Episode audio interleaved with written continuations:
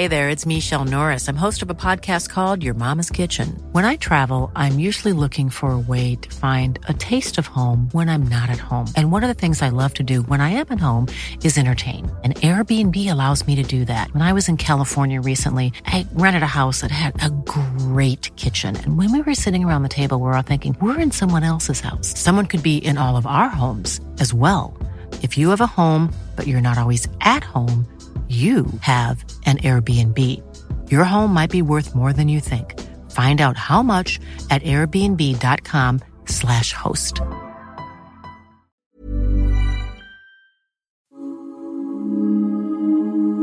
UFOs seem to be invading both our skies and our news outlets like never before. And more people are starting to look up and are wondering who or what might be out there. In 2016, Ryan Sprague introduced the world to countless UFO encounters that had never been made public before. And now, in the second edition of his book, he revisits these events and introduces brand new UFO cases in Somewhere in the Skies, a human approach to the UFO phenomenon. How have these events changed the lives of those involved? And what might it tell us about the phenomenon? With in depth follow ups, brand new chapters, and detailed testimony from credible witnesses and insight from those in the psychological, academic, and scientific fields, Somewhere in the Skies, a human approach to the UFO phenomenon, weaves together a story of stories, attempting to get to the heart of these mysteries one experience at a time. Available now on Amazon in both paperback and ebook. To learn more, visit somewhereintheskies.com.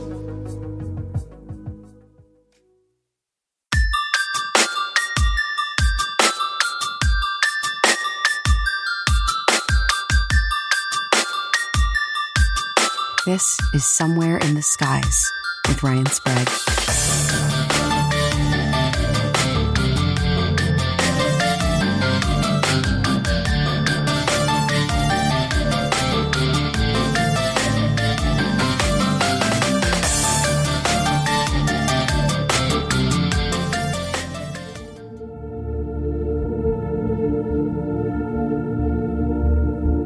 Jeremy McGowan served in the U.S. Air Force Security Forces for four years. In 1995, he was deployed on a classified security mission deep in the Jordanian desert in the Middle East. His mission? To guard a large crate, contents unknown, in the dead of night in the desolate sands. I get uh, I get to my post. I don't remember if it was a, a captain or a lieutenant, but he basically said, "All right, here's here's your post. What am I doing?" He's like, "Well, you're guarding this crate. Okay, what's in the crate? Don't ask that question. All right, what do you mean by guard the crate? Where are my SOPs? Where's my rules of engagement?" He was like, "Just don't let anybody near it. Can you define near it? No, just don't let anybody near the crate. Is anybody authorized near the crate? No, don't let anybody near the crate. What happens if somebody gets near the crate? Shoot them." While guarding the crate, he and another security member had what can only be described as an authentic UFO event directly above the crate. I saw his head drop down and swing to the left, and I'm like, yep, he saw it. And he takes the nods off and he just hands them back to me. He pulls out another cigarette, he lights it, and he walks off. We never spoke about it again. And it just burned itself into my brain, man. After coming forward for the very first time ever on the History Channel television series, Unidentified, McGowan is convinced that he may just find some answers, along with the former director of ATIP, the secret Pentagon UFO program, Luis Elizondo. And I've had conversations with Lou, and he has never told me what it is. I have a very, very solid belief that he knows exactly what it is. But I also believe that why he knows what it is is because of his association during his involvement with the government, which falls under his classification and his security clearance, and he cannot say. He's adamant to me that I am going to know what it was that I saw. And what if the UFO above was somehow connected to the crate below? What could it all mean? And what was in that crate? We might not always be the good guys. And I say that because in my research, I believe that I've tracked down the final dispensation of that crate, where it went, and why it went there. And if my hypothesis and my theory is, is true about that, the United States may well deserve a lot of the bad monikers that we've earned over the years. Jeremy, first off, I want to thank you for your service and welcome you to Somewhere in the Skies. Thank you. Thank you, Ryan. I greatly appreciate it. It's, uh, it's good to be here. Thanks, man. Well, a lot of my listeners may have seen you recently on the history television series Unidentified, and we're gonna dig deep into that and why you were on the show. But before we do that, um, I was wondering, could you sort of paint us a picture for the listeners of uh, who you are and maybe a little about why you um, joined the Air Force, where you hmm. served with your time, and and what your duties were and all that. Give us the origin story, Jeremy, if you don't mind. Yeah, you know, the origin story, just saying it like that makes it sound a whole lot sexier than it actually is.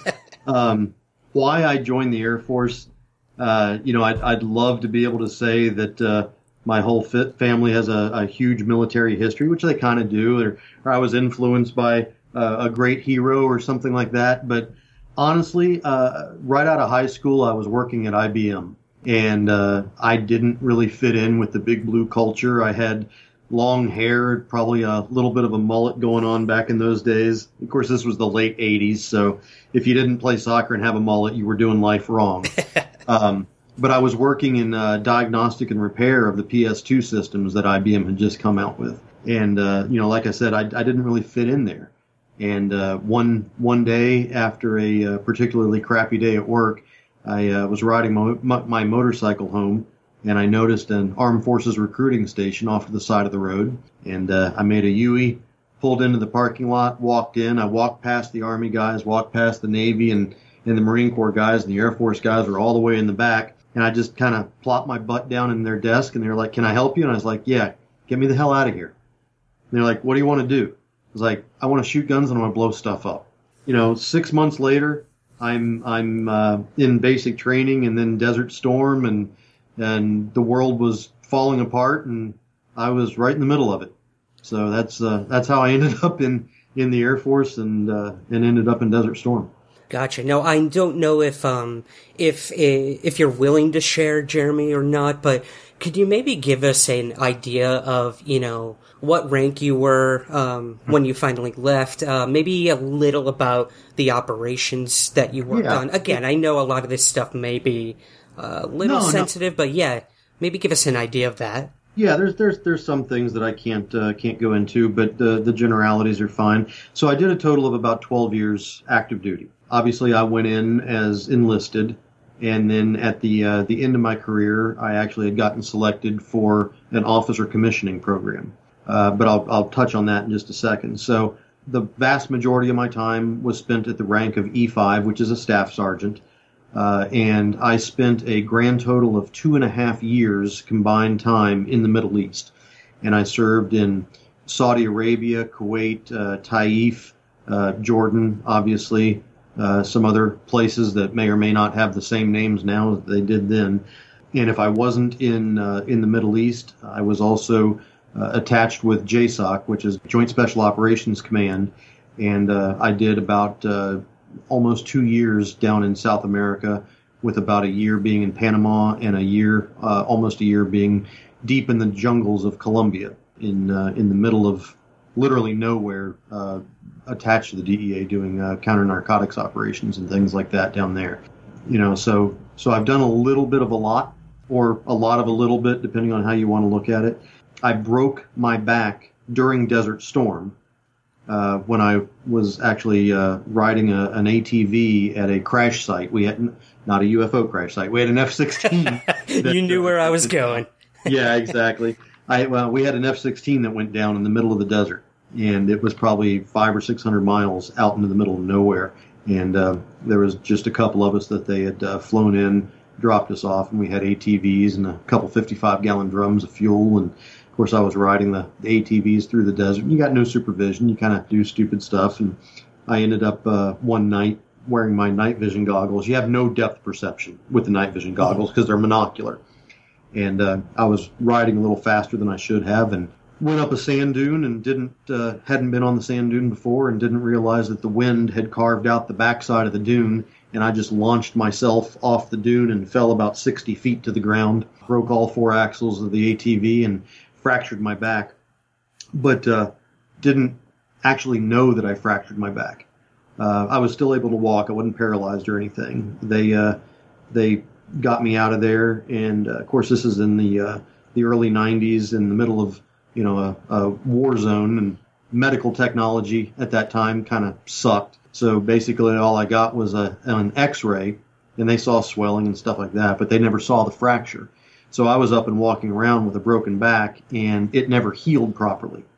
So the reason I'm saying this is when I, uh, uh, towards the end of my military career, I had actually gotten selected for an early release for uh, officer commissioning program, and I was going through my officer training at Tyndall Air Force Base, and I slipped off of one of the obstacles, and I couldn't get back up anymore.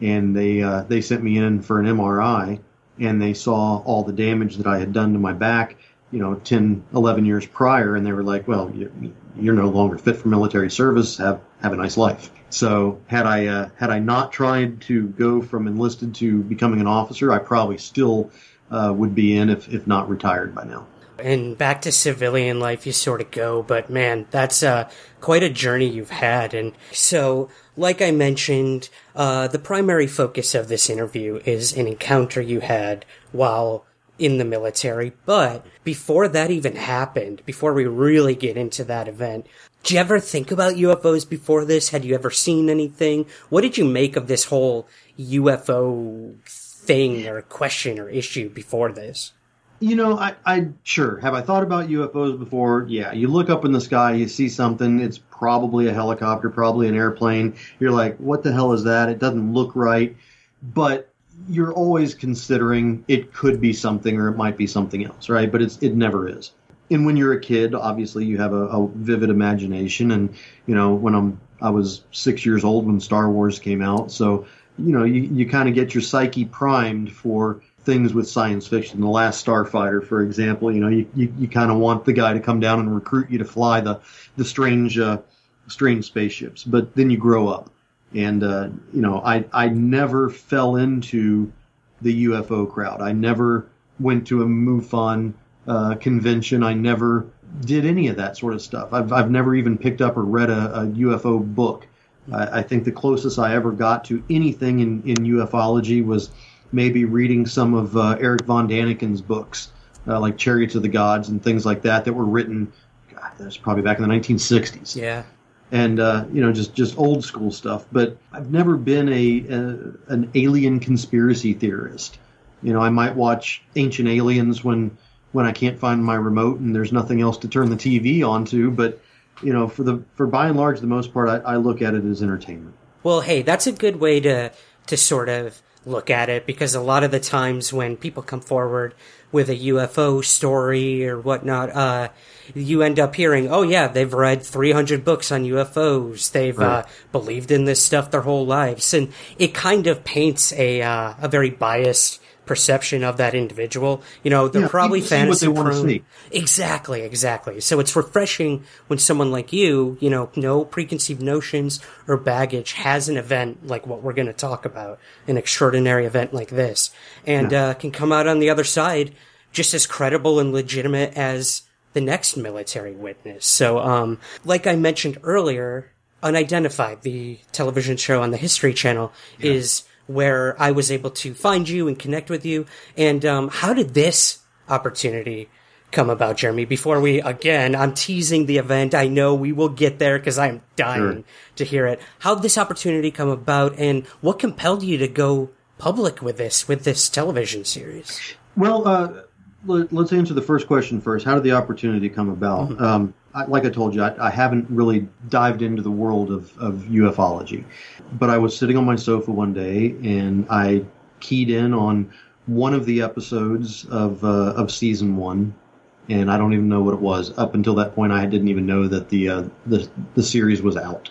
I had never even heard of it because I don't I don't have cable at my house. I use Hulu for everything, so I don't watch a lot of TV. And when I saw that episode, it just happened to be the episode where they were talking about um, the UFOs and the nukes in season one. And as I'm as I'm watching that episode, it was just like a mental gate, a floodgate opened up, and everything that I went through back in the early '90s, it just came back to me, and it became it became a, a, an itch that I had to scratch at that point in time. Um, so I got on Reddit, and I didn't want to get on the show. I didn't even think about getting on the show. As far as I knew, it was you know one season and it had already been done and, and it was over and done with. But I get on Reddit and I post a kind of watered down version of my story. But I did it in a way not to I don't even remember if I posted it in one of the UFO subs or if I posted it in one of the military subs.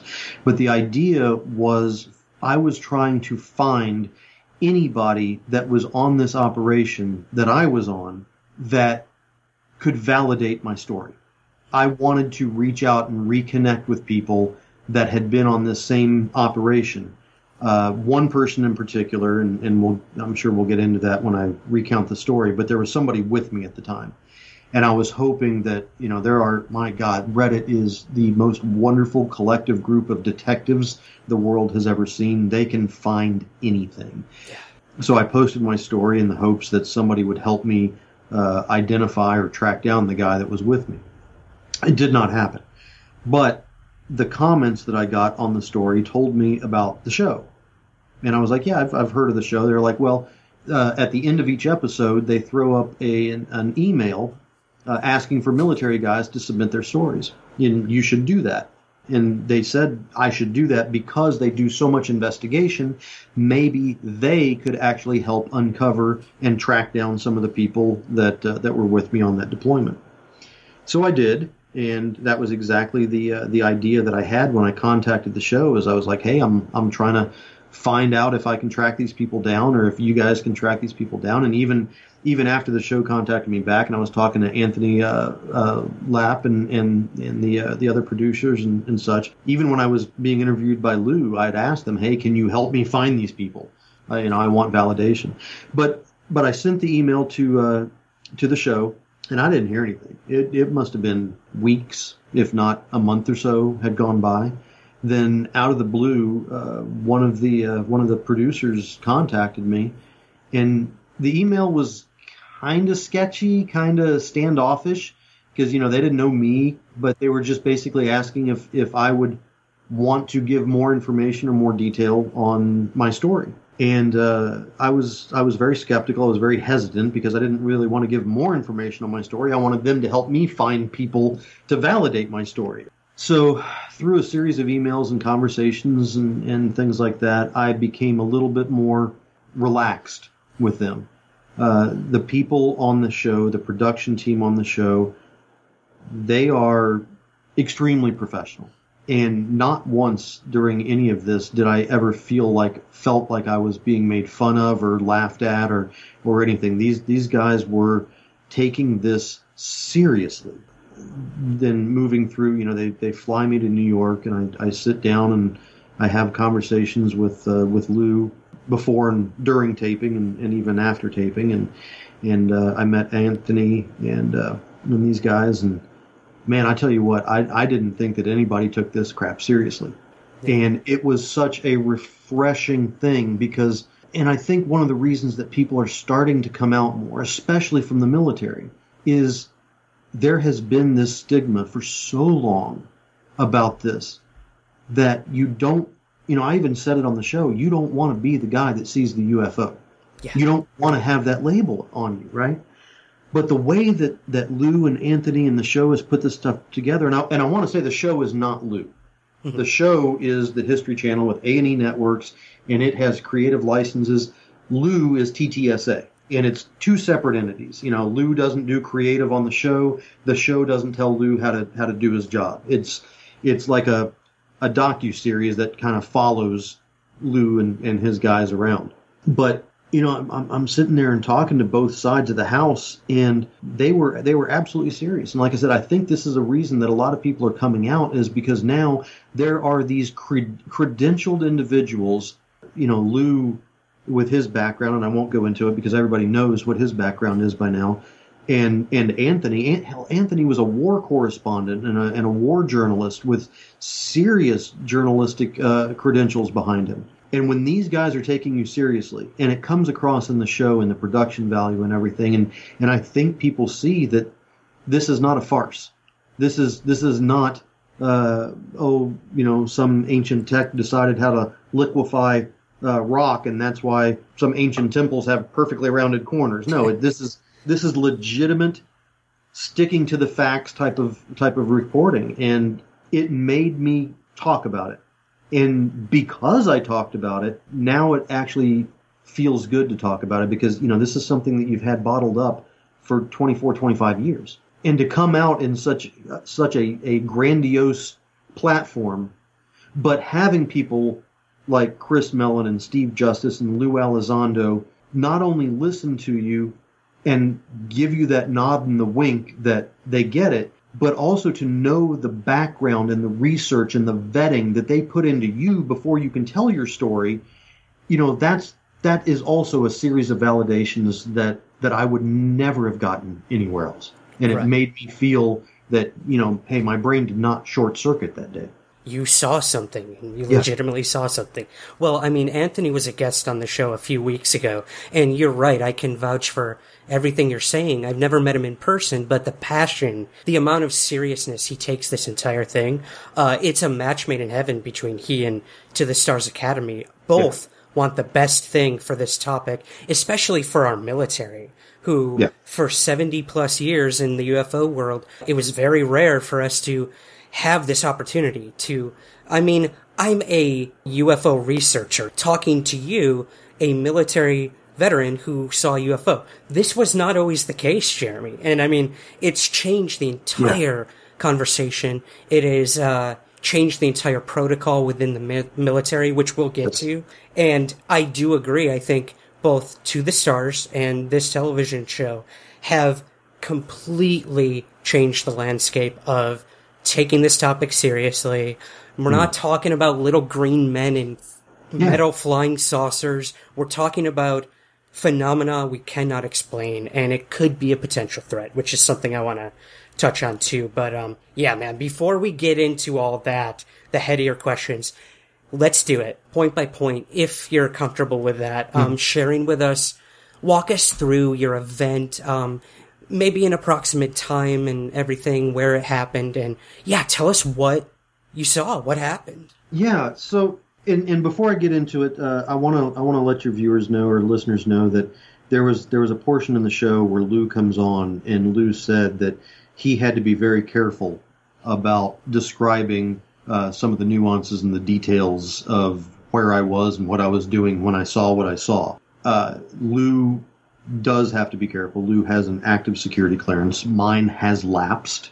I no longer have a security clearance.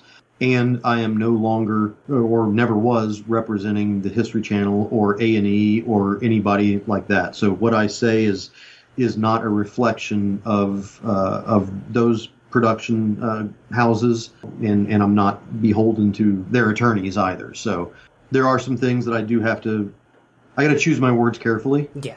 Yeah. But I will go into a little bit more detail about uh, who, what, where, when, and why than than Lou was able to expose on the show. Thank you for that. Yeah, ab- absolutely. It, it, they did a great job on, on being able to tell the story, but there was a lot left on the floor, uh, on the cutting room floor. But it's it they did a fantastic job being able to keep the continuity and, and keep the understanding there. Um, so basically, it, this this happened in the early 1990s, uh, uh, 1995 to be exact. Uh, and keep in mind that uh, you know just just uh, four years earlier, uh, the Soviet Empire had collapsed, mm-hmm. and this was you know precedent setting. We we had never seen in in our lifetime such a collapse of of society and we saw the formation of nation states. We saw countries being born from the rubble of, of the Soviet Union. And these countries, uh, they didn't have a political history. They, they just became an entity. And a lot of these entities had uh, nuclear weapons because the Soviet Union, the Soviet Empire, had placed nuclear weapons throughout their entire territory. So when uh, nation states like uh, Georgia or whatever would, would break off, now they have a new government, a new parliament, a new military, and oh my God, they have nuclear weapons. So that is kind of the backdrop for this. I was stationed at Pope Air Force Base, and uh, Pope Air Force Base no longer exists. It's now part of Pope Field. Uh, it's called Pope Field, and it's part of Fort Bragg. Uh, but back in the 90s, uh, Pope Air Force Base was kind of a, an open secret with the Air Force. Uh, we were where most of the deployments occurred. I think out of the uh, the four or five years that I was at Pope, I was maybe only on base for six or seven months of that time, and I was deployed uh, for the vast majority of it. This is where I was uh, attached or assigned to uh, a lot of deployments with JSOC. Uh, we had Delta Force was at our back door. The Green Beret Training Center was you know out of our side gate.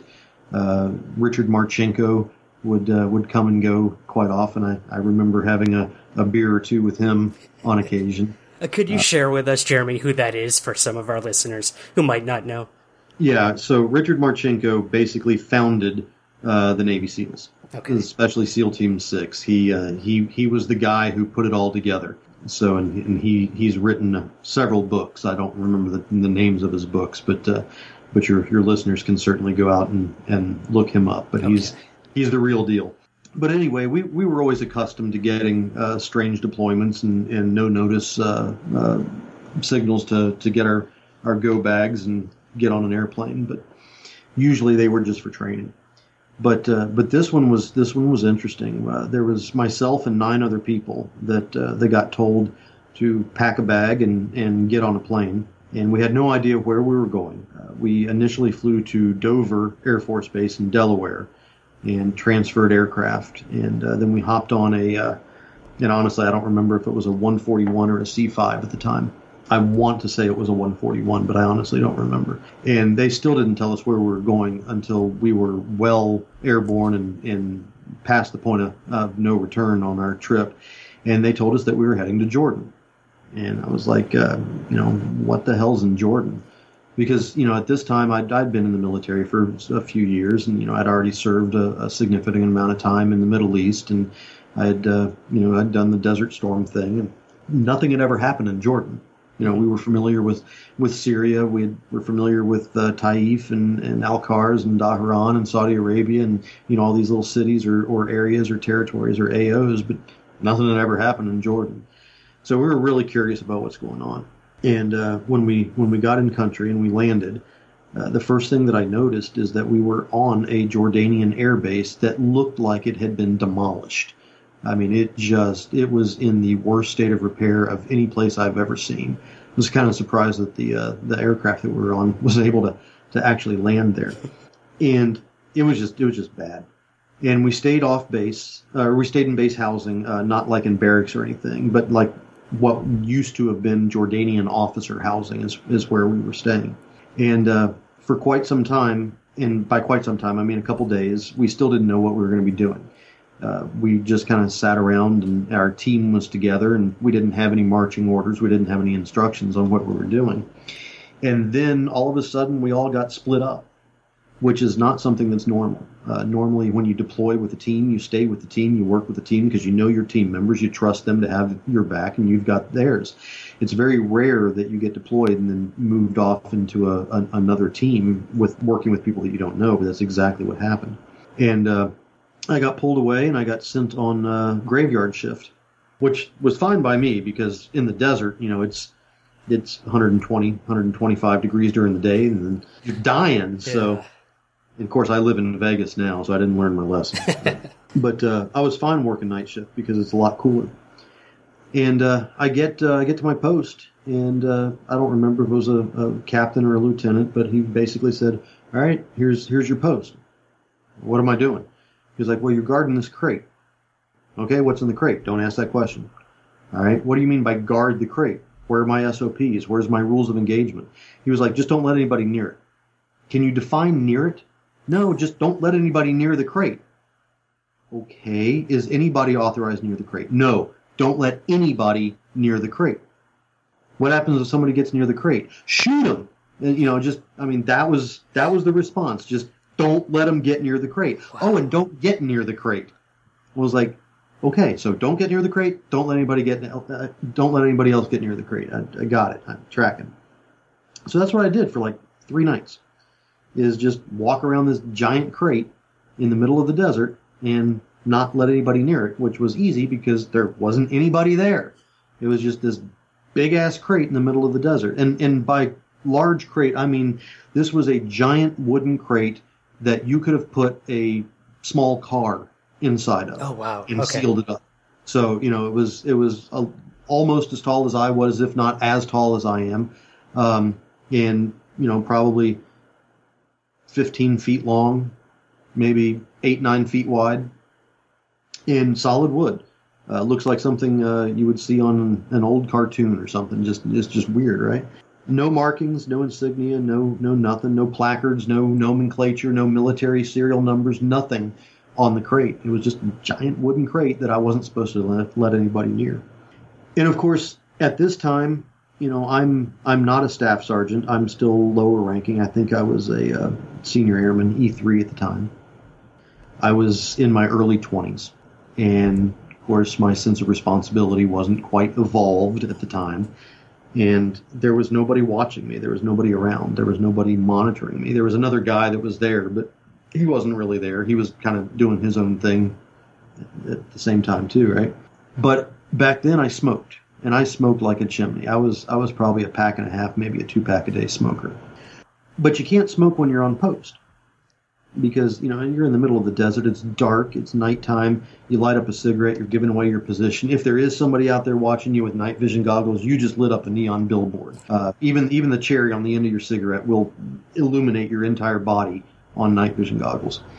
So I just decided that I was going to start walking away uh, from the post to go have a cigarette, you know, on or around some sand dunes that were nearby. But I walked maybe maybe about hundred meters out and uh, crawled up on a sand dune where I could still kind of look down and and see the uh, see what I was supposed to be guarding, but there was literally nobody in in the AO uh, to guard it from. So I did this for you know the first night or so, and then the third night, uh, the guy that was uh, was stationed out there or posted out there with me, he decided to come out and have a cigarette at the same time I did, and this this was the night that uh, that I saw what I saw, and it was was obviously pitch black. It's in the middle middle of the desert. There is zero civilization around. There's no ambient light. There's no street lights. Hell, there's no streets. There's just sand, dirt, and uh, in the box. And I don't know if anybody's listening has has been out into the middle of literally nowhere, uh, especially in the desert. But it's dry. Very few clouds, if any clouds, and you can see so many stars, man. I mean, just so I'm laying on this sand dune and I'm looking, just imagine me laying flat on my back, looking up at the night sky and just seeing the most beautiful spectacle of our cosmos that you could possibly imagine. And uh, I just, I don't know why I did it. I just decided, hey, I want to look at, see what this looks like with the night vision goggles.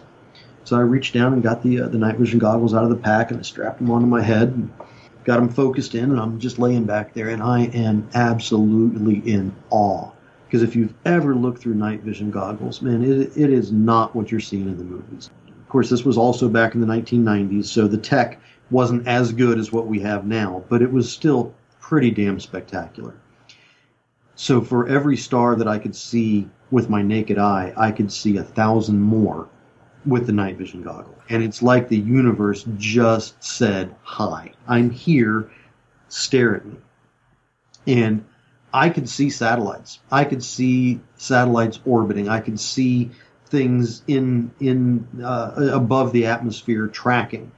It was easy to identify satellites. I could see shooting stars that you would not be able to see because uh, they would be so dim uh, without the night vision goggles.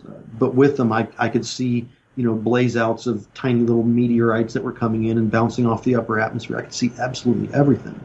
And then I saw what I saw, and it freaked me out. Again, I'm lying on my back and I'm looking straight up.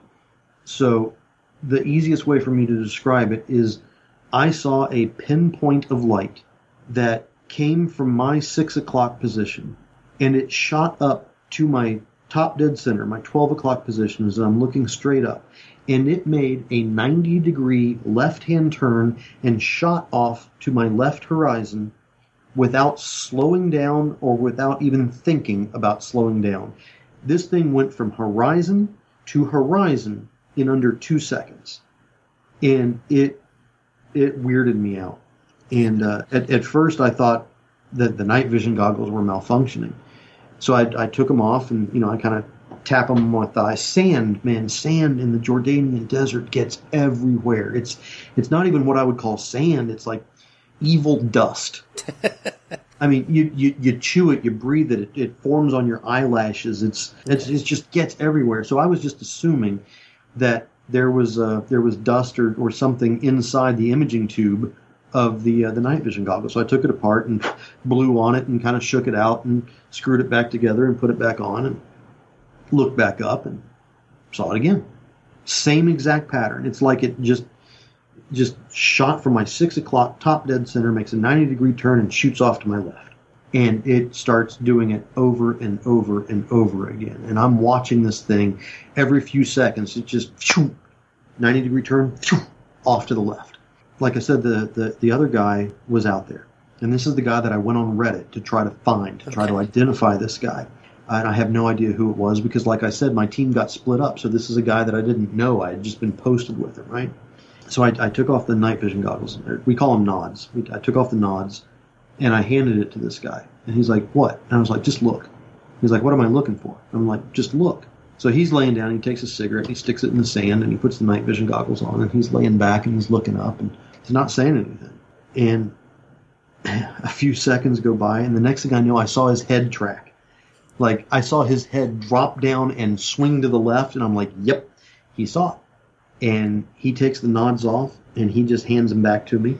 He pulls out another cigarette, he lights it, and he walks off.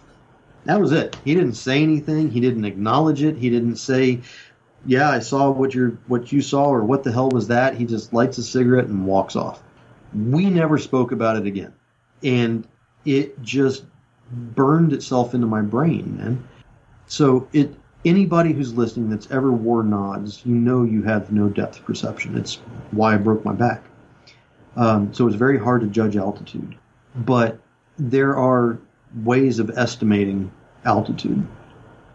And my best guess, without getting into all the math and the, the size of my finger at an arm's length and things like that, my best guess was that it was well over 30,000 feet and probably much closer to the 110, 120,000 foot range, which is, you know, skirting the edge of our atmosphere. That's where I believe this to have been. Now, this was not an airplane. This was not a satellite. Uh, because we were where we were, this was restricted flight areas. And like I said earlier, I, I could see satellites.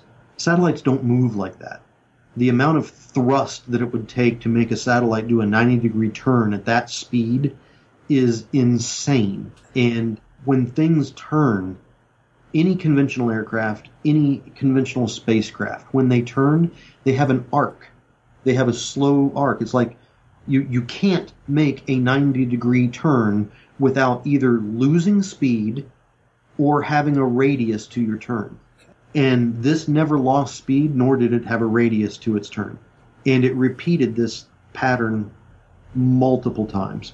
Jeremy, can I ask um, yeah. just a few technical questions? Uh, you know, um, estimating that altitude. Yeah, of course, you're right. That's pretty, pretty high in elevation. Um, so maybe some of these answers are can't really be deduced. But um, did you hear any sort of propulsion, see any sort of exhaust. Again, I know it was nighttime.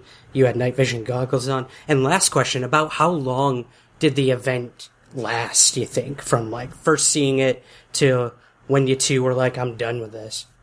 Yeah, so uh, last question first. Uh, yeah. The entire thing, my experience lasted approximately seven to eight minutes. And, and I saw it repeat multiple times inside that seven to eight minutes. And the guy that I showed it to, or the guy that saw it for himself in the night vision goggles, he saw it at least once because I saw his head track, and, and but about seven to eight minutes. Sound wise, nothing. There there was there was nothing, and even even let's say that there was a conventional aircraft at the same altitude, it was so far away I probably wouldn't have heard anything anyway. Right, right. But when you're looking through night vision goggles, it is an amplification of light. It is not recording or transmitting signals for heat uh, or uh, infrared or anything like that. It's it's literally just light amplification.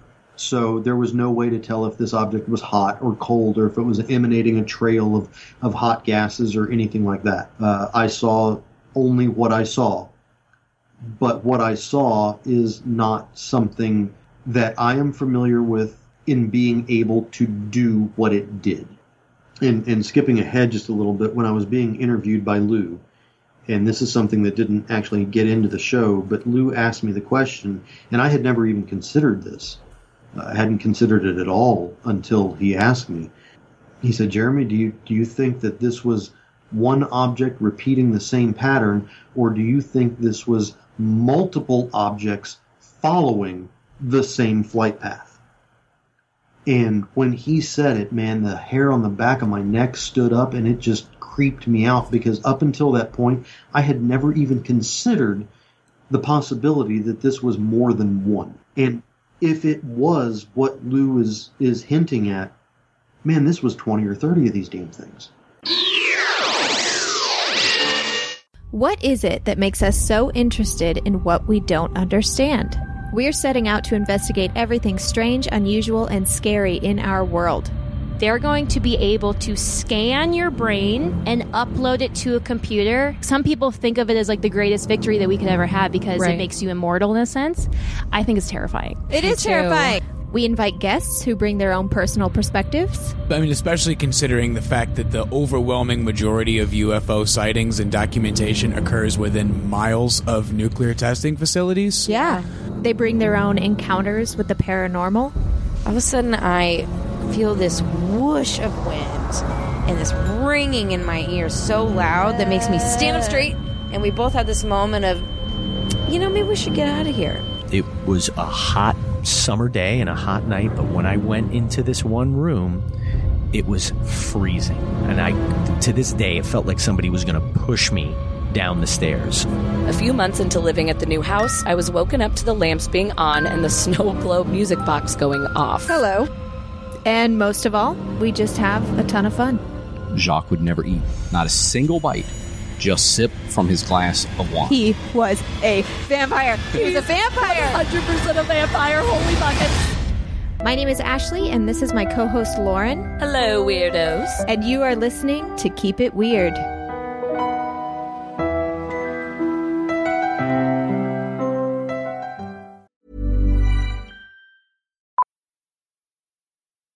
Millions of people have lost weight with personalized plans from Noom, like Evan, who can't stand salads and still lost 50 pounds. Salads, generally, for most people, are the easy button, right? For me, that wasn't an option. I never really was a salad guy. That's just not who I am. But Noom worked for me. Get your personalized plan today at Noom.com. Real Noom user compensated to provide their story. In four weeks, the typical Noom user can expect to lose one to two pounds per week. Individual results may vary. One size fits all seems like a good idea for clothes until you try them on. Same goes for healthcare. That's why United Healthcare offers flexible, budget friendly coverage for medical, vision, dental, and more. Learn more at uhone.com.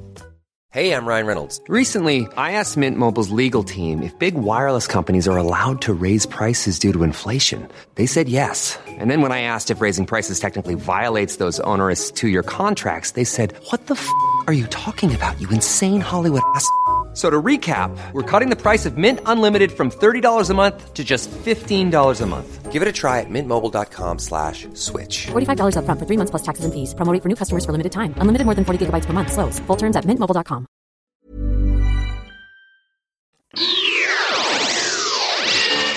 Wow. So a fleet of them.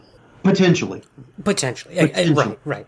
So, and, and, and I don't know. I don't know, man. It just, I never got my pilot's license, but I was, I was going through flight school, uh, on the civilian side. Okay.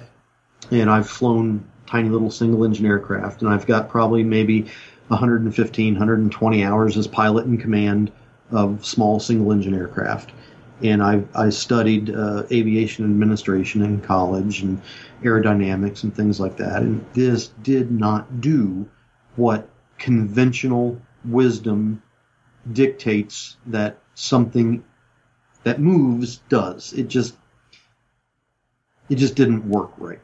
Well, the the UFO itself, Jeremy, is super intriguing, but um, it seems like all roads lead back to the crate. So I want to dive into the more sensitive part of all this with you, if we can. Um, first of all, did you report this to anyone, or was it kind of, you know, kind of such a odd experience, and it was like, huh, all right, that was interesting, um, but you didn't see any potential threat at the time. Um, yeah, any reporting Yeah, protocol or no, anything like that? No, okay. God, no. I, I there there is no way in hell that I would have said anything to anybody except for the guy that, that saw it, Right. and he didn't say anything else about it.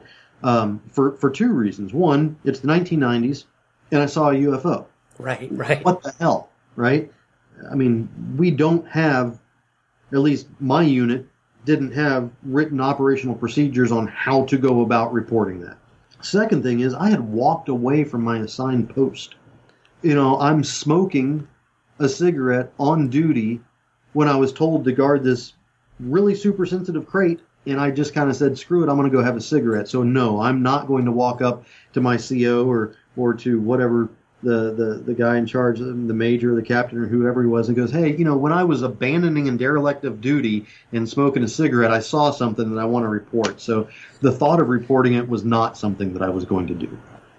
Before we get to the crate, Jeremy, I remember in the interview with Lou on the episode, you mentioned there were all types of military at the base at the time and officials and, and Yeah. agencies. Um, is this common or, uh, what did you make of all that? I mean, again, I assume all roads lead back to the crate, but yeah, what do you make of everyone that was on this base that a lot of people didn't even know about?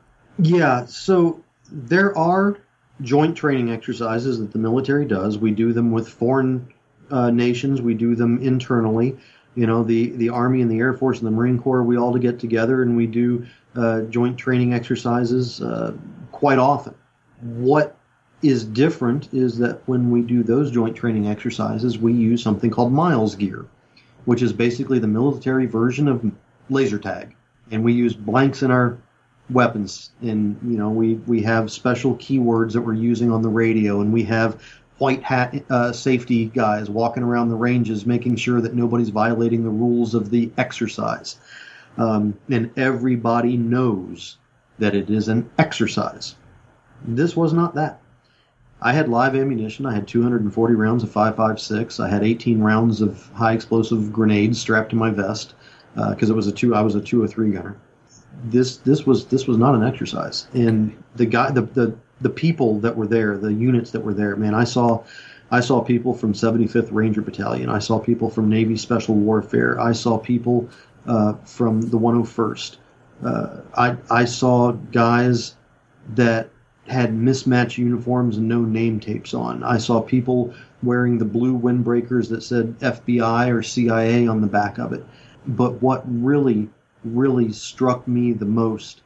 And, and because at some point in time in my military career, we've worked with all of those types. Never at the all, all at the same time, but we've we've done work with them in the past. But what struck me more than anything is I saw people from the DOE, uh, Department of Energy, and the Department of Energy.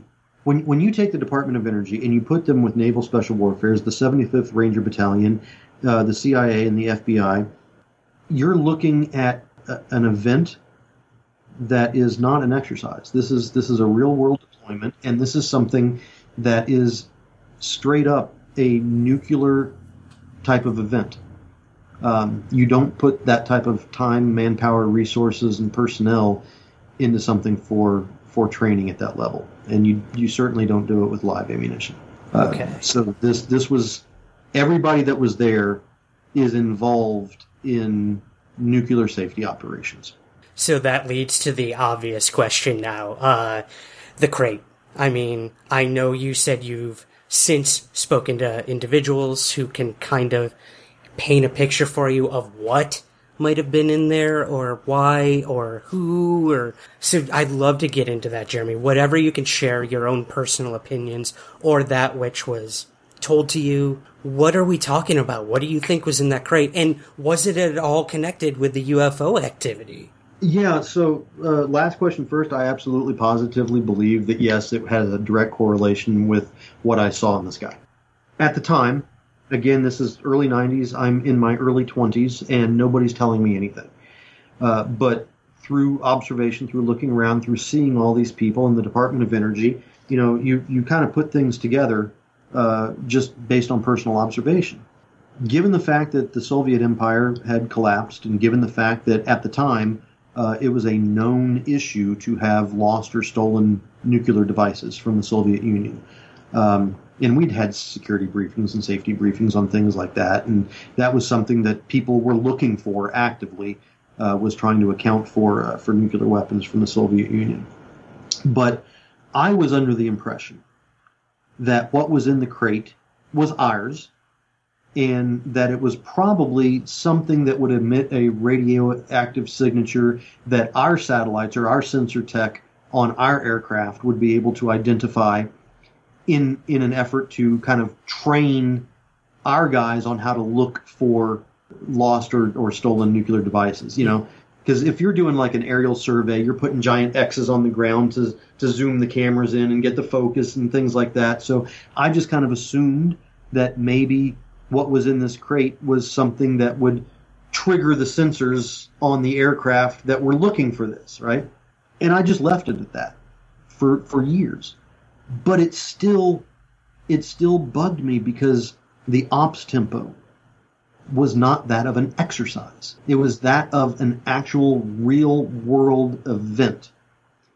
And it bugged me and it and I just started thinking over and over over the course of 20 some years that the idea that this was just some sort of signature device inside this crate didn't work out for me.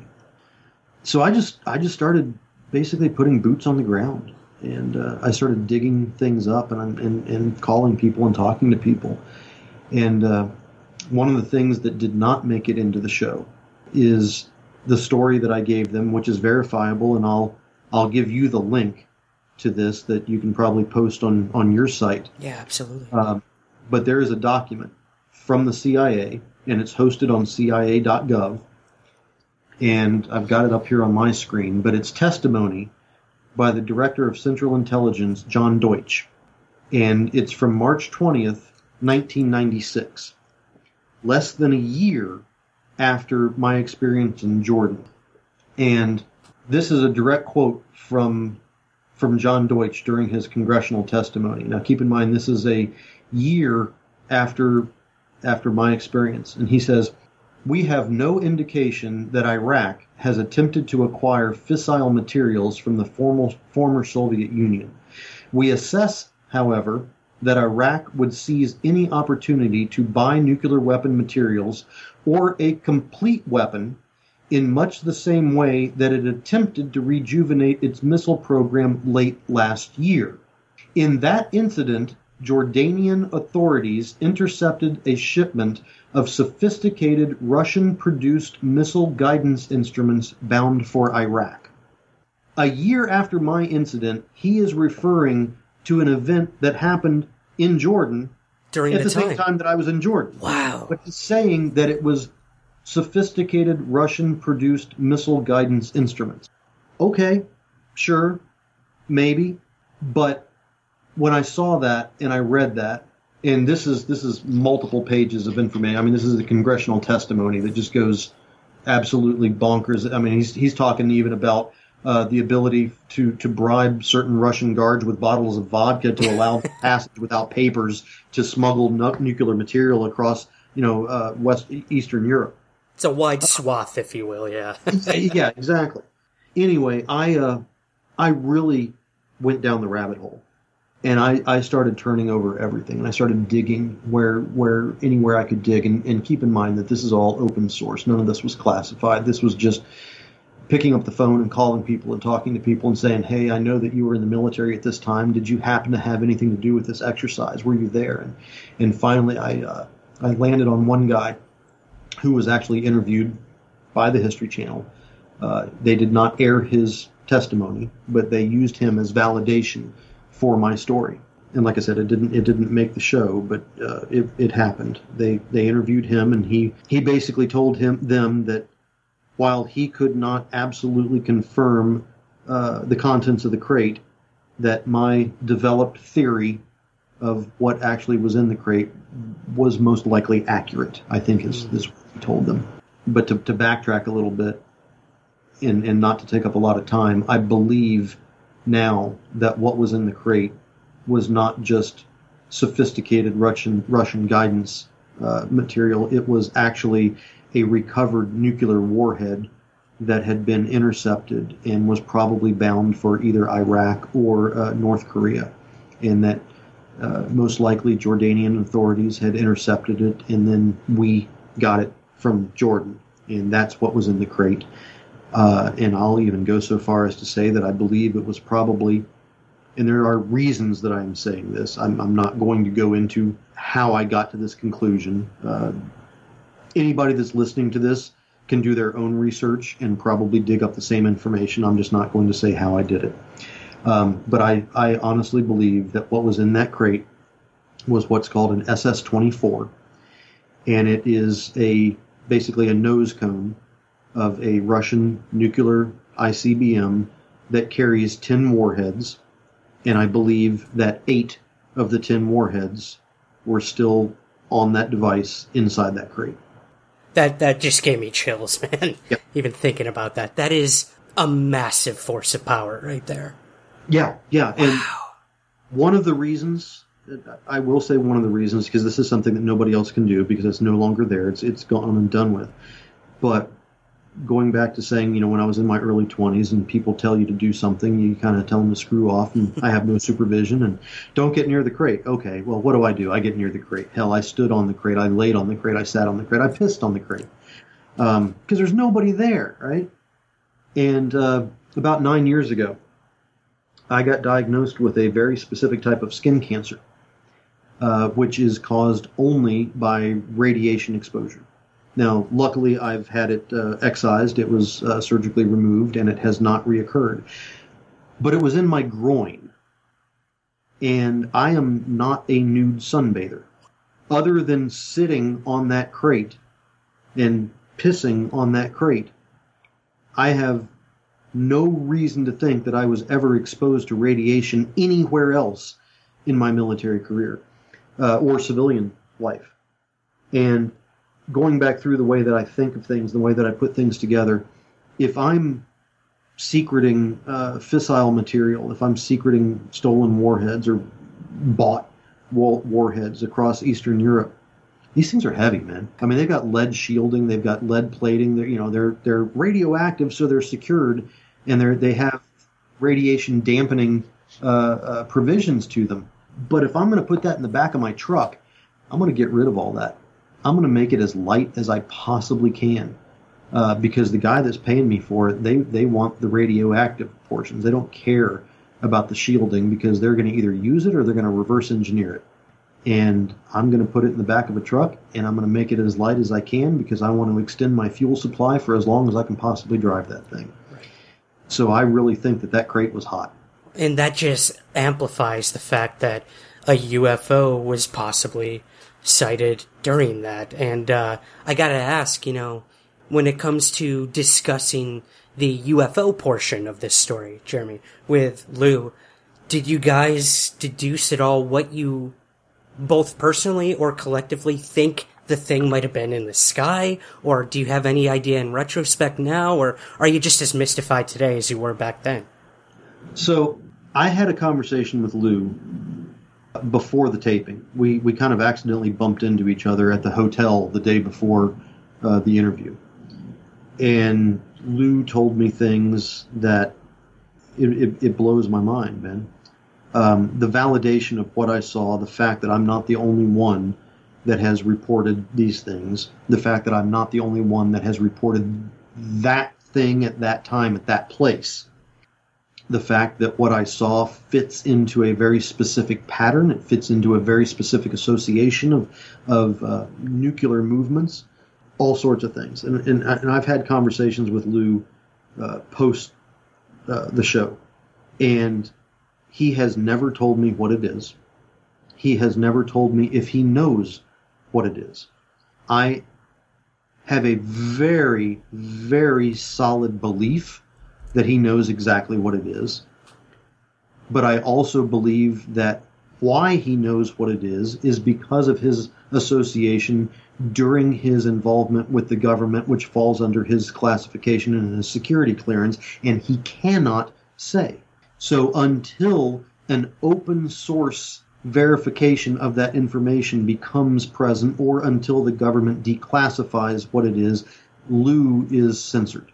It, it's frustrating because us as viewers, and especially the UFO community, are frustrated that we can tell. We can tell he knows more than he's allowed to talk about. But he has stated as such and made it very clear. And, you know, I respect him for that. There are certain things he cannot talk about, but he's still pursuing these things. And, uh, you know, we've even floated the idea that he's finding individuals to proxy this information through that can get it out to the public. Now that's, you know, that's a whole other story, but, uh, yeah, what do you, you, know, think? I, I never, I never got that feeling from Lou. Lou and I have a lot of commonalities. We, we both belong to a very specific uh, fraternal organization, and uh, I, I, found that out uh, when I met him in person. So there are things that he has told me that I trust implicitly because we both have taken two of the very same oaths, uh, one one with the military and, and one with this organization, and uh, so so I trust him more than I trust most people in in giving me information like that. But I think Lou's on a mission. I think Lou's on a mission to uncover and find unclassified sources to validate the information that he already has in his head. He's adamant to me that I am going to know what it was that I saw, that I will, in my lifetime, know what it was that I saw. That's exciting. Many UFO witnesses never get that opportunity, especially in the military. Well, you know, sort of piggybacking off of that, Jeremy, what you saw. I know you're n- sort of new to the UFO world, as it were. Um, I am a UFO researcher who focuses on individuals who've had an experience. You know, everything from a light in the sky up to the most sensational claims of alien abduction and everything in between. But it's not even those experiences or my my own beliefs or judgments on it. It's uh, how it impacted the life of that witness, of that individual. I got to ask you, after having this UFO event with something on the ground that is highly, highly, highly sensitive, what does this leave you feeling? Has this UFO event impacted your life or changed you in any way? Yeah, it pissed me off. It it it angered the hell out of me because, man, when I when I went into the military, I pissed red, white, and blue. You know, I didn't question anything. I saluted the flag. I was like, you know, the United States is the absolute best place in the world, and if you don't like it, GTFO. That was that was my first experience, and it was an eye-opening experience. And I'm not talking just about the UFO. I'm talking about the crate as well. We might not always be the good guys, and that really, really opened my eyes to a lot of things. And I say that because in my research, I believe that I've tracked down the final dispensation of that crate, where it went and why it went there. And if if my hypothesis and my theory is, is true about that, the United States may well deserve a lot of the bad monikers that we've we've earned over the years. And this is coming from a guy that, you know, I, I served my country, I flew the flag. Um, you know, I've I've watched, I've I've lost guys. I've I've watched people die. Um, you know, and at the time, you you think that there's a reason for it. You think that you're doing the right thing. Um, the final dispensation of the crate, as far as I as far as I am aware, uh, it tells me that it may not have been the right thing. And taking the fact that if the government did what I believe them to have done with that crate, they are pretty capable of of lying about just about anything. You ask me if it changed the way I look at it. I don't trust people for shit anymore. We can't even pretend to know what you know you're talking about and when that will come out and um, when you'll finally have that vindication. However, uh, that's a very strong statement to make, but clearly justifiable. So you have to wonder, you know, if it was used for purposes that aren't so, you know, well natured as a country or whatnot. Uh, it's too bad that damn UFO didn't stop it. You know, I mean, those these are questions you'll probably struggle with forever, and Lou will probably struggle with, and and all of us will. So yeah, I told Lou and I told Anthony my theory behind it, and they they didn't agree, they didn't disagree. Lou seemed to accept my idea of the final dispensation and where things went just because of his experiences. And I think I think he was not nearly as shocked as I was because he's been in that world. Their their reaction to when I told them about that was was enough validation that I'm on the right track. Um, it did not make the show at all uh, for obvious reasons, and I'm not even saying here uh, what I what I believe the final dispensation of that crate to uh, to have been. But the guy that they tracked down and the guy that they interviewed, uh, that's what he validated. He said that my theory on that is more than likely correct. That is completely fair. Um, I'll leave it at that in terms of that. Um, well, switching gears a little, Jeremy, I'm gonna I got to throw a couple listener questions your way if you Yeah, don't mind. yeah, sure. Cool. Yeah, we had some excited people on Twitter and Facebook for this, man. Um, Andreas on Twitter asks, "What do you believe about how the phenomenon? I, I assume he means UFO phenomenon is being dealt with in Congress. Do you think they should open up everything or do it delicately? Or yeah, what do you make of all this new information about?" The Oh. Senate Intelligence Committee and UFO task forces, and it's crazy, man. This is an age of UFO uh, acknowledgement by our government that none of us ever saw coming. Um, but if 2020 wanted, is the weirdest year that I've ever seen in my in my life. and this we, we we've we've got murder hornets, we've damn near got sharknadoes, we've got killer frogs coming in from South America, obviously COVID. I don't what the hell happened? I mean, are we living in a sim and somebody ran every subroutine at the exact same time? it's some something went sideways here. Yeah. Um, the phenomena. How's it being dealt with in Congress? That's that's a good question. You know, I'm probably gonna I'm, I'm probably gonna piss off a lot of people with this, and and by a lot of people I mean people in Congress, if if they listen. People in Congress are not special. They are just like us. They get elected into the position. They don't know any more, any less about human nature than the the Tom, Dick, or Harry off the street. They just had the virtue of being elected into that position. Uh, most often than not, they had the benefit of having a shitload of money that got them elected into that position. Uh, and having money does not necessarily mean that you have humanity's best interest in mind. The way that they're dealing with it, they are self-serving. They look for what is in their best interest.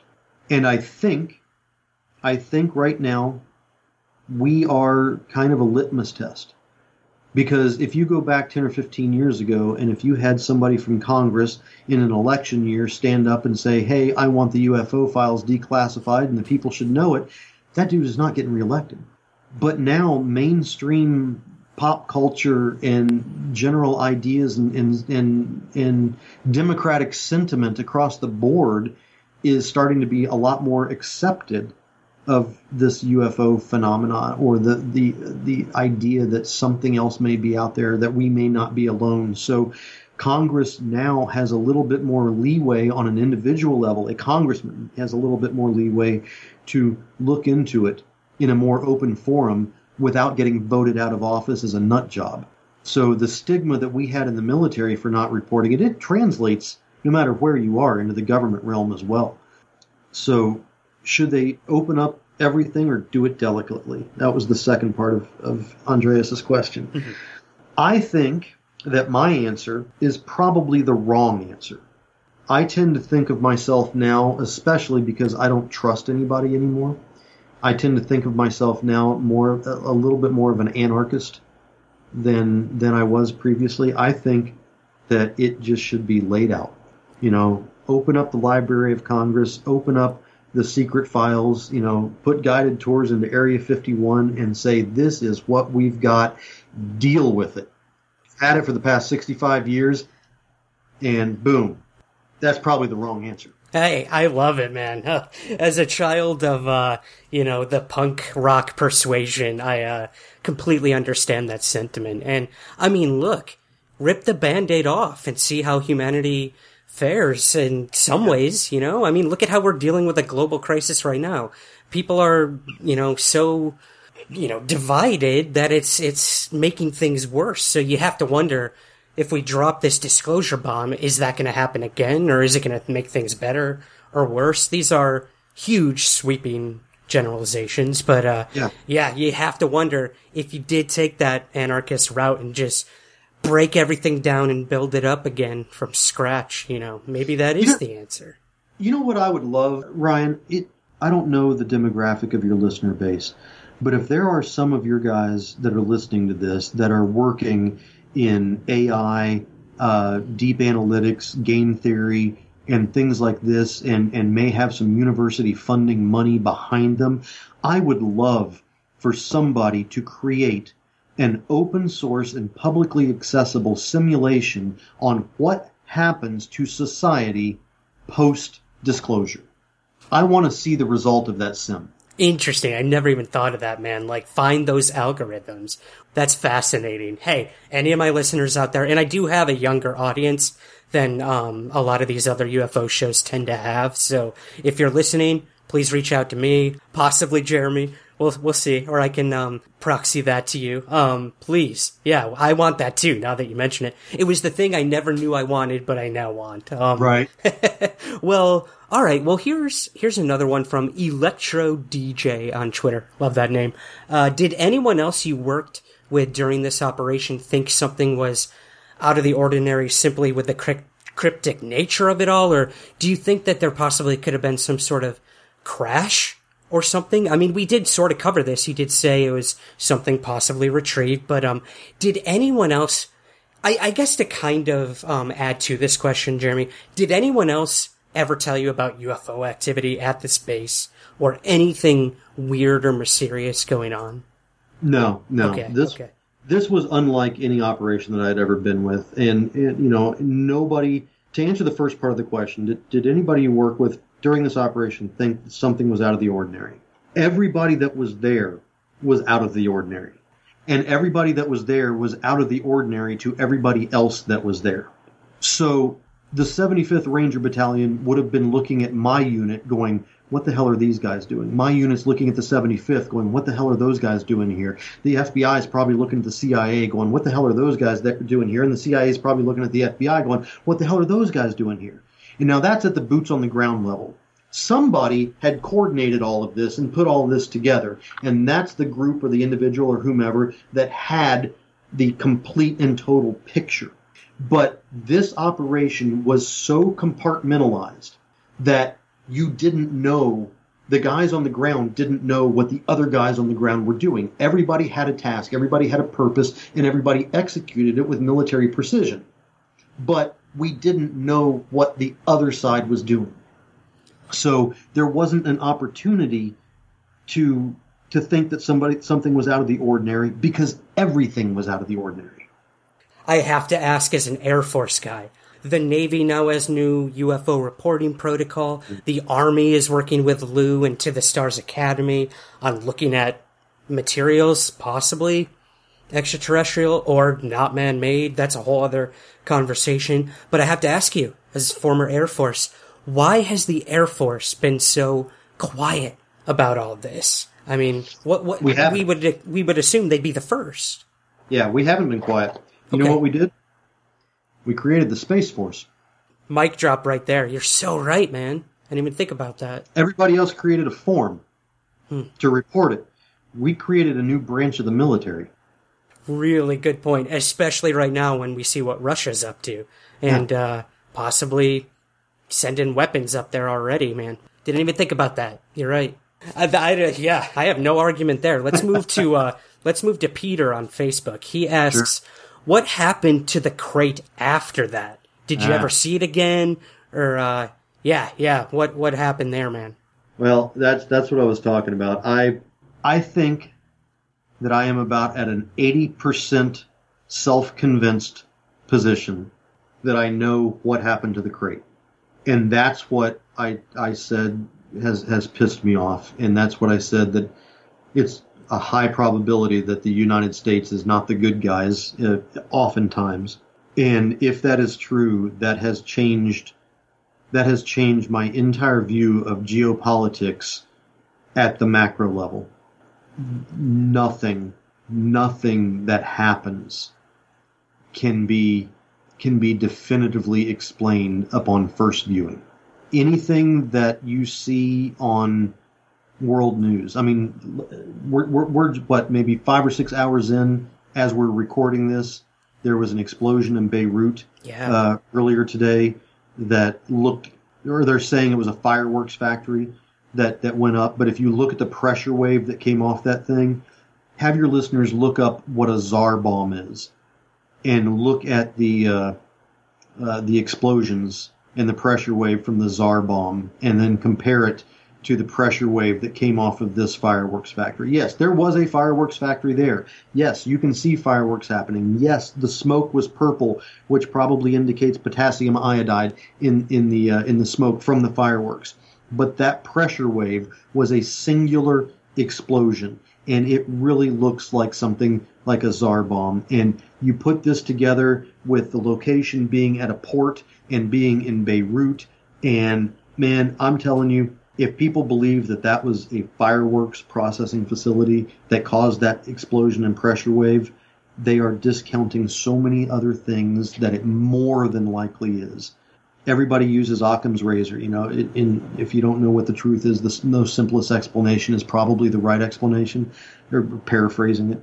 But now that I know what the government does and what other governments do, that is the simplest explanation, man. I think that in that case, uh, probably what happened in, in Lebanon is they were transporting one of Soviet's very powerful non-nuclear uh, bombs, and somebody had an oops.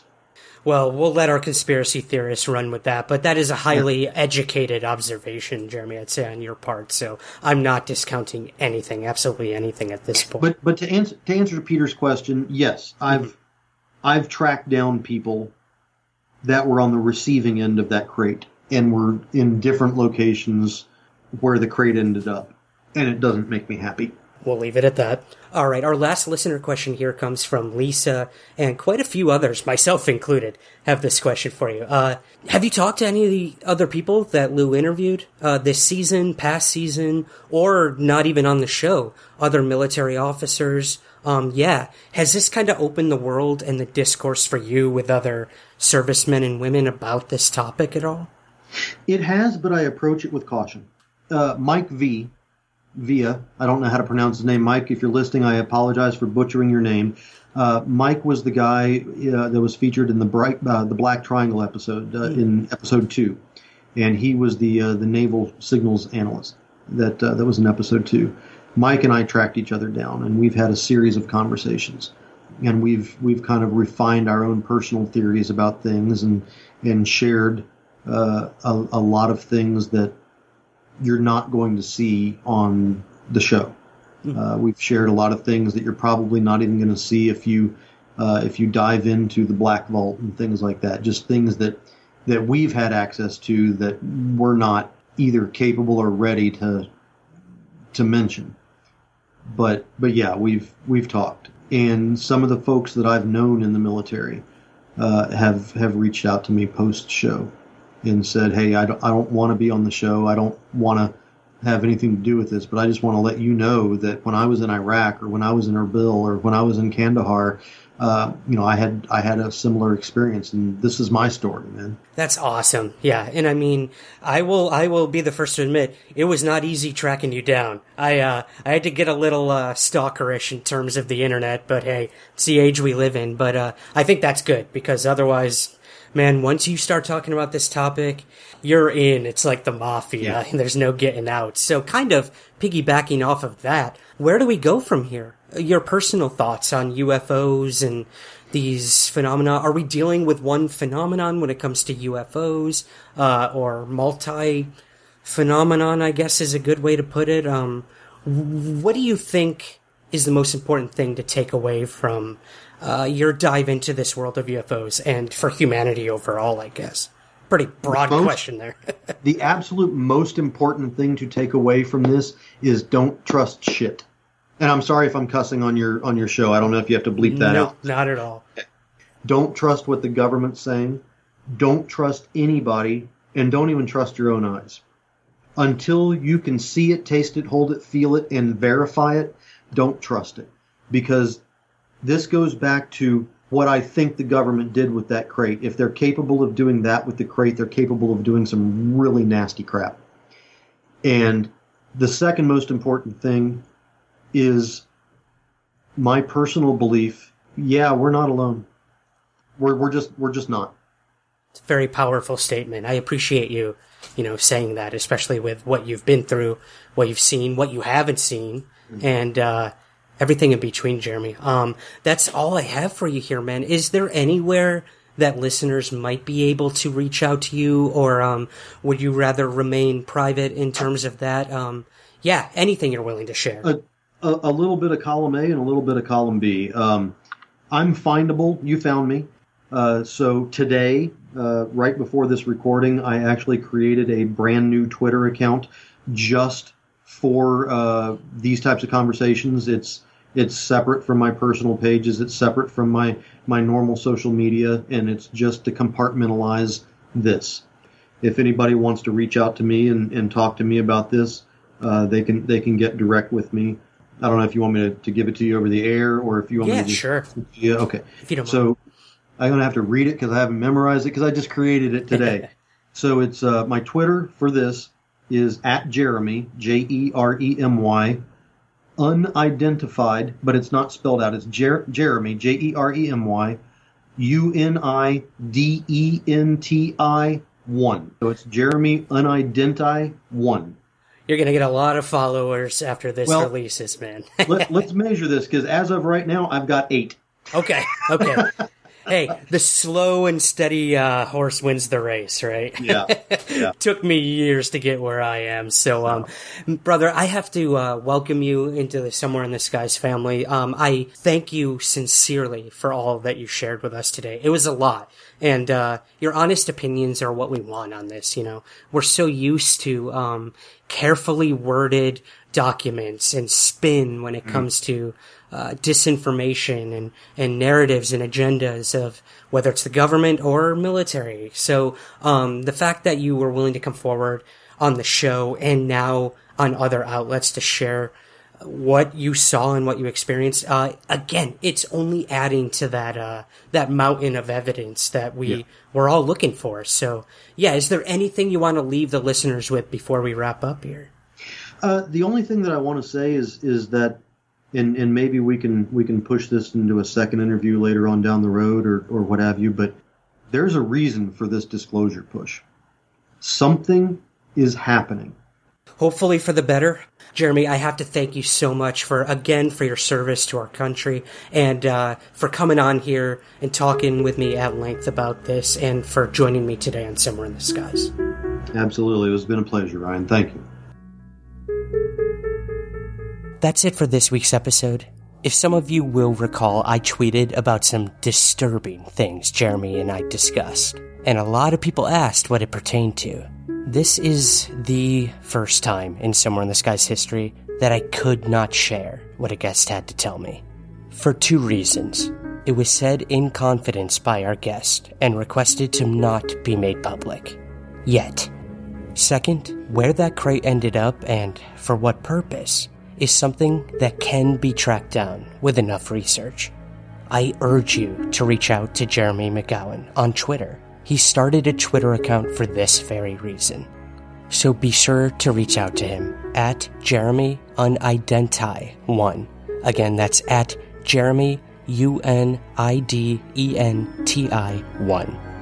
No matter the case, his UFO event adds to the growing list of military witnesses coming forward to tell their extraordinary UFO stories.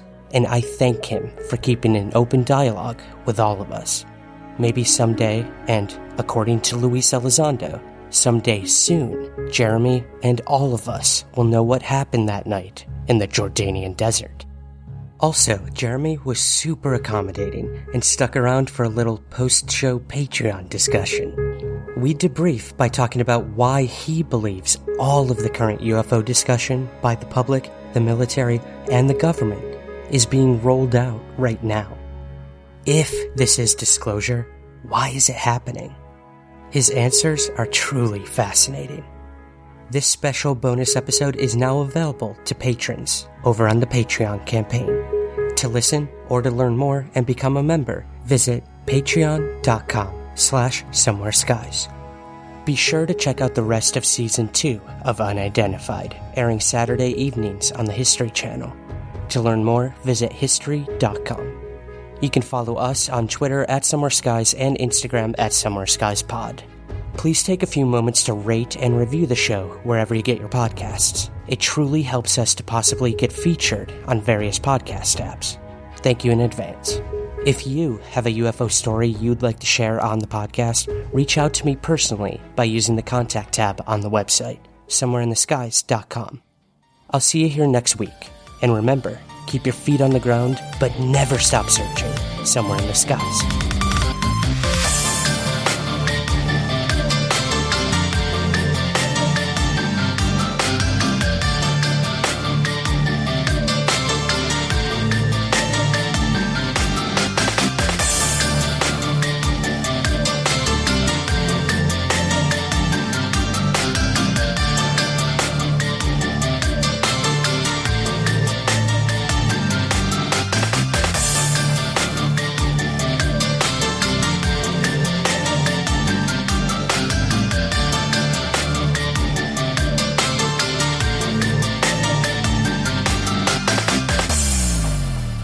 Somewhere in the Skies is produced by Third Kind Productions in association with the Entertainment One Podcast Network.